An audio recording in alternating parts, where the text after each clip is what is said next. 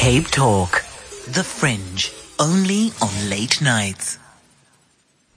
You're listening to Late Nights with me, Sara-Jayne King. Thanks so much for joining us this evening. A pleasure to have you with us. Now, it's nearly a week since disgraced US R&B singer Robert Kelly, or R. Kelly as he's better known, handed himself into the authorities after a warrant was issued for his arrest.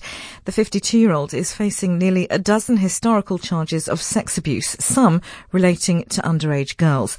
Well, in court, he pleaded not guilty and was released on $1 million bail. His court appearance and not guilty plea comes weeks after the documentary series Surviving R. Kelly aired. Uh, it contains allegations of abuse from many women, including my next guest. At the start of her career, US recording artist Sparkle, born Stephanie Edwards, had been Kelly's mentee and protege, but after what she calls his controlling behaviour, had severed business ties with the singer. But the worst was yet to come. In the documentary, Sparkle reveals that the 14 year old victim of Kelly's 2002 child pornography case was her own niece and that she had introduced the pair. Tonight, Sparkle joins us on the line from the United States to give her reaction to the latest in the R. Kelly sex abuse scandal and to talk about her latest music, which pays tribute to the often voiceless survivors of abuse. Sparkle, welcome to Late Nights. It is such a pleasure to have you on all the way from the States. Um, let me start by asking you, did you always know that you wanted to be a singer? Um, well, uh, yes and no. Um, mm-hmm. because my family is a musical family, I knew that I would be singing at some point. Um, but I started out four years old singing in church, um, with family members, my father. So yeah. And how, how hungry were you to, to make it, to, to hit it big? Hungry to make it? I don't know that I was hungry to make it. Um, I, um, always had a yearning, I would say, to, um, get into the business. I, like I stated, gospel music was my first love and still is. And so I sang in the church. So that was great for me. Um, but then getting a chance to do it um, in a bigger on a bigger platform it was just even greater. As most people know by now, you connected early, very early on in your career to R. Kelly and went on to be, uh, the term protege and, and mentee has been sort of bandied around and you were eventually signed by his label. What were those very early days like in the industry for you? Oh wow, the early days were really good, um, really great. I learned a lot in the studio from him. Um, just my writing technique, writing, um, just a bevy of things um, that were, you know, just taught um, about the studio, about the life of the studio, about the board, if you will, um, just all the mechanics. Um, yeah, so I learned a lot. And with the release of the single Be Careful, which I remember so well, I mean, I was probably at university then, um, and it was this huge smash hit and, and, and there you were and everyone was asking, who is Sparkle? Who is this person? And you were sort of really catapulted to international fame with the release of that single, which was a duet between the two of you.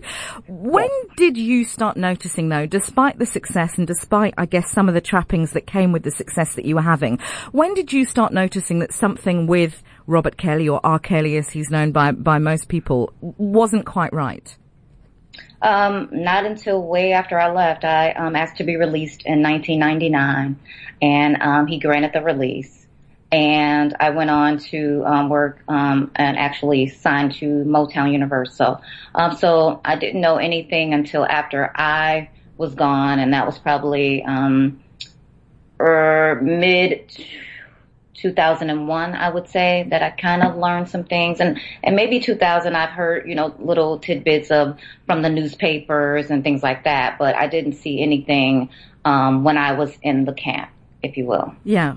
I know, I was listening to an interview that you did the other day and I've seen snippets of the docu-series which will be released in South Africa soon in which you oh, say that you, uh, he didn't like you to, to speak to other people. Um, he kept everybody very, very separate.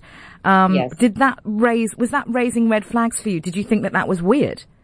Mm, I didn't think it was weird. I just think that that was the way of him wanting to set his camp up because um, I'd heard different um, similar things with other camps. Um, so I didn't think it was weird. I was just like, that's not me. I'm I'm a speaker, so I'm going to speak who I want to speak with. So Would you would you say it was controlling behaviour or just, uh, as you say, you'd heard it from other camps that that was how it was? Mm-hmm. I mean, looking back now, would you say it was controlling? Yeah, it, it, was definitely controlling um, spirit on him, I guess, if you will, because um, you know couldn't speak to different people, other people couldn't speak. You know, it, it wasn't just me; it was pretty much every artist that he had. He didn't want us speaking to each other, even so yeah, I guess it was a controlling mechanism when I look back on it. Yeah. As you said, you eventually went to, to Motown. You, how, how was it for you making that decision to leave? And what was the the relationship between you at that time? I, I was again, I was watching an interview that you did, and there was a meeting held with I think you and Barry Hankerson, your parents, like I think your whole family turned up. Yeah. R. Kelly was there, and he said the most uh, abhorrent, disgusting thing in front of your father, which I don't think we need to repeat, but uh, about you. Um, yes. So how how did that when the relationship eventually was severed?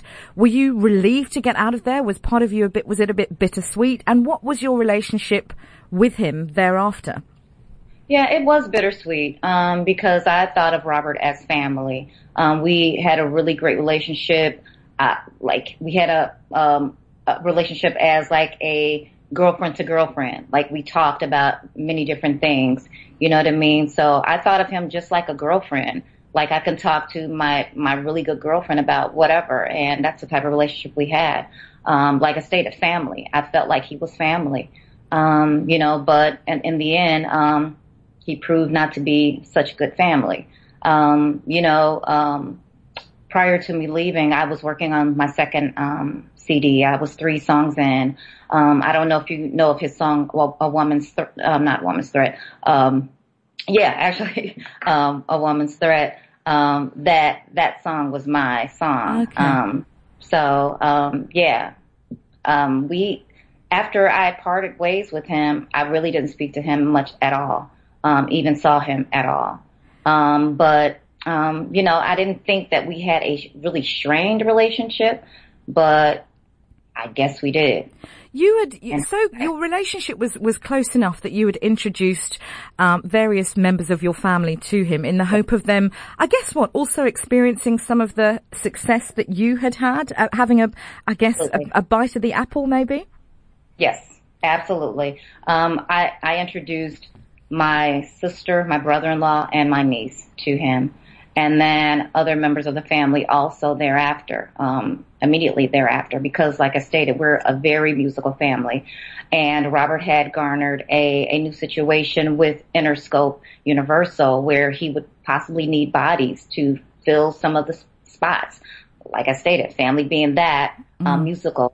Um, I wanted to bring them in, possibly fill some of those spots, whether it be um, a, a new artist, um, you know, um, background singing, um, playing um, instruments, um, what have you. So yeah, I did I, introduce my family in, in the hopes that he could possibly um, make them a superstar like he was making me.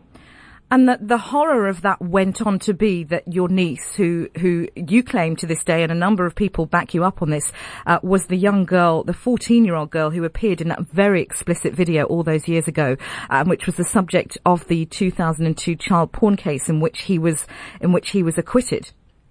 Yes. Yes. Listen, you've received a lot of support for speaking out. You are part of this docu-series, uh, Surviving R. Kelly, that has just become a, a bit of a global phenomenon, um, and has also obviously led to the, the, current events that we know about uh, in in the news uh, and that's happened, developed in the last week. You've received a lot of support, but you've also received backlash from people who have essentially accused you of throwing your niece to the wolves. How have you dealt with that? How have you personally dealt with that? I mean, it's hurting, but I know the truth. I know that I didn't. I know that I did everything in my humanly possible being to protect her. And when I was there in the camp um, and around, and if she was with me, she was protected. Now, when she, when I left in '99, and her parents start bringing her down more often, it's now out of my hands. I didn't even know half the time that she was there because, like I stated, I'm not a part of that camp anymore. So I don't know any of the goings on that's going around, going on in, in the camp. So, you know, I'm hoping and I was praying that, you know, my sister and my brother-in-law would, you know, make sure that everything was good, not just for for Robert's sake or for him preying on people, but just there's a lot of guys in the studio at all times. So just that part of it still would have me just being a little like, oh, okay, get get over here and let me make sure that you're okay because you know you just never know. Mm. But in the end, it wasn't all those guys. It was you know the person that you entrusted. I want to talk to you about the new music, the new single in just a second. But before that, let me ask you, what do you think should happen to Robert Kelly now? And also, um, uh, I guess as a, as a add-on question to that, were you surprised when the number of women who came forward to take part in the documentary series came forward? I was surprised. Um, I was heartbroken as well, just seeing the number of women that the lives that he's ruined and the lives that, you know, he's infiltrated, the families that he's ruined. Um, it's, it, it was disheartening for me to see this and, and, you know, just to hear the stories and I felt for them and, you know, um, because I'd, I'd gone through it way back when by myself. So I understand, um, even on a different level. Um, but do you think you know, he's a monster? I, I, I am hoping and praying that Robert does receive help. He needs help and he needs jail time because just with all of the things that are coming back out and, and I'm hearing the things that he's done to different women and how he's handling them and, you know, just treating them, this, it, it, it, he needs to go to jail at this point. Sparkle, in and amongst, sorry, yeah, yeah, in and amongst this, the global attention of this documentary, you have released a new single, We Are Ready, and we're going to be hearing it in just a minute. And it speaks directly to the times that we're in, in particular, uh, the, the hashtag Me Too movement. Would it be appropriate to call it an, an anthem for survivors? I hope so, because uh, like you stated, though the the words of the song, and you know, I, this song means so much because of the time and of this moment. And I, and I wrote it with, you know, partners and, and we were searching for the right things to say and, and it just came about so beautifully. And I would love for your audience to really listen, pay attention to the words because it's really meaningful and, and, and it really speaks of the time and it's just very poignant. It's, it, it's for now. It is an anthem, I would say. We are ready. Do you think that you are giving a voice to survivors and, and, and is that your, is that your ultimate hope? One would say I am. Um, I just want to make sure that this happens to not one other young girl or woman, if you will. Um, I, you know, I wasn't asked, I didn't ask to get this or to take this on, if you will.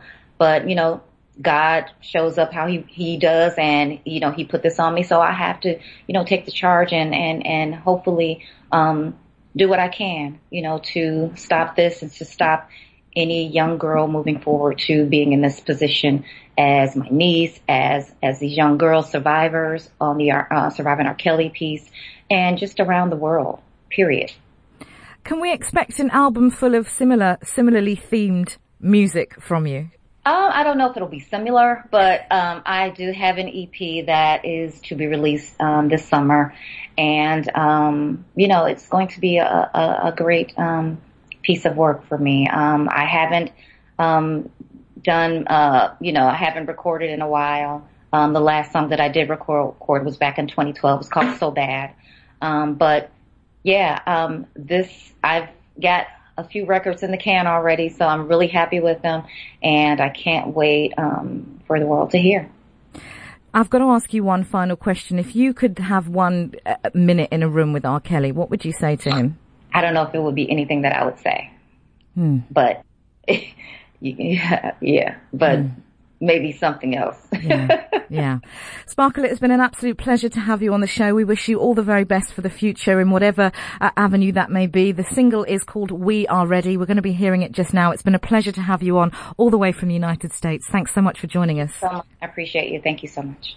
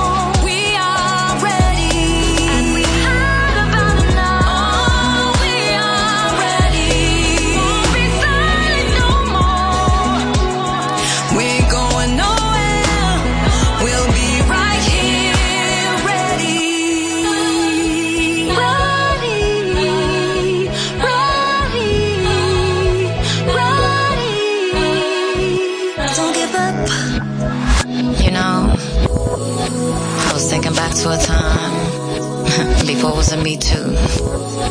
It was just me. But on this crazy obstacle course I've been on, I mean, now more than ever, I'm ready. We are.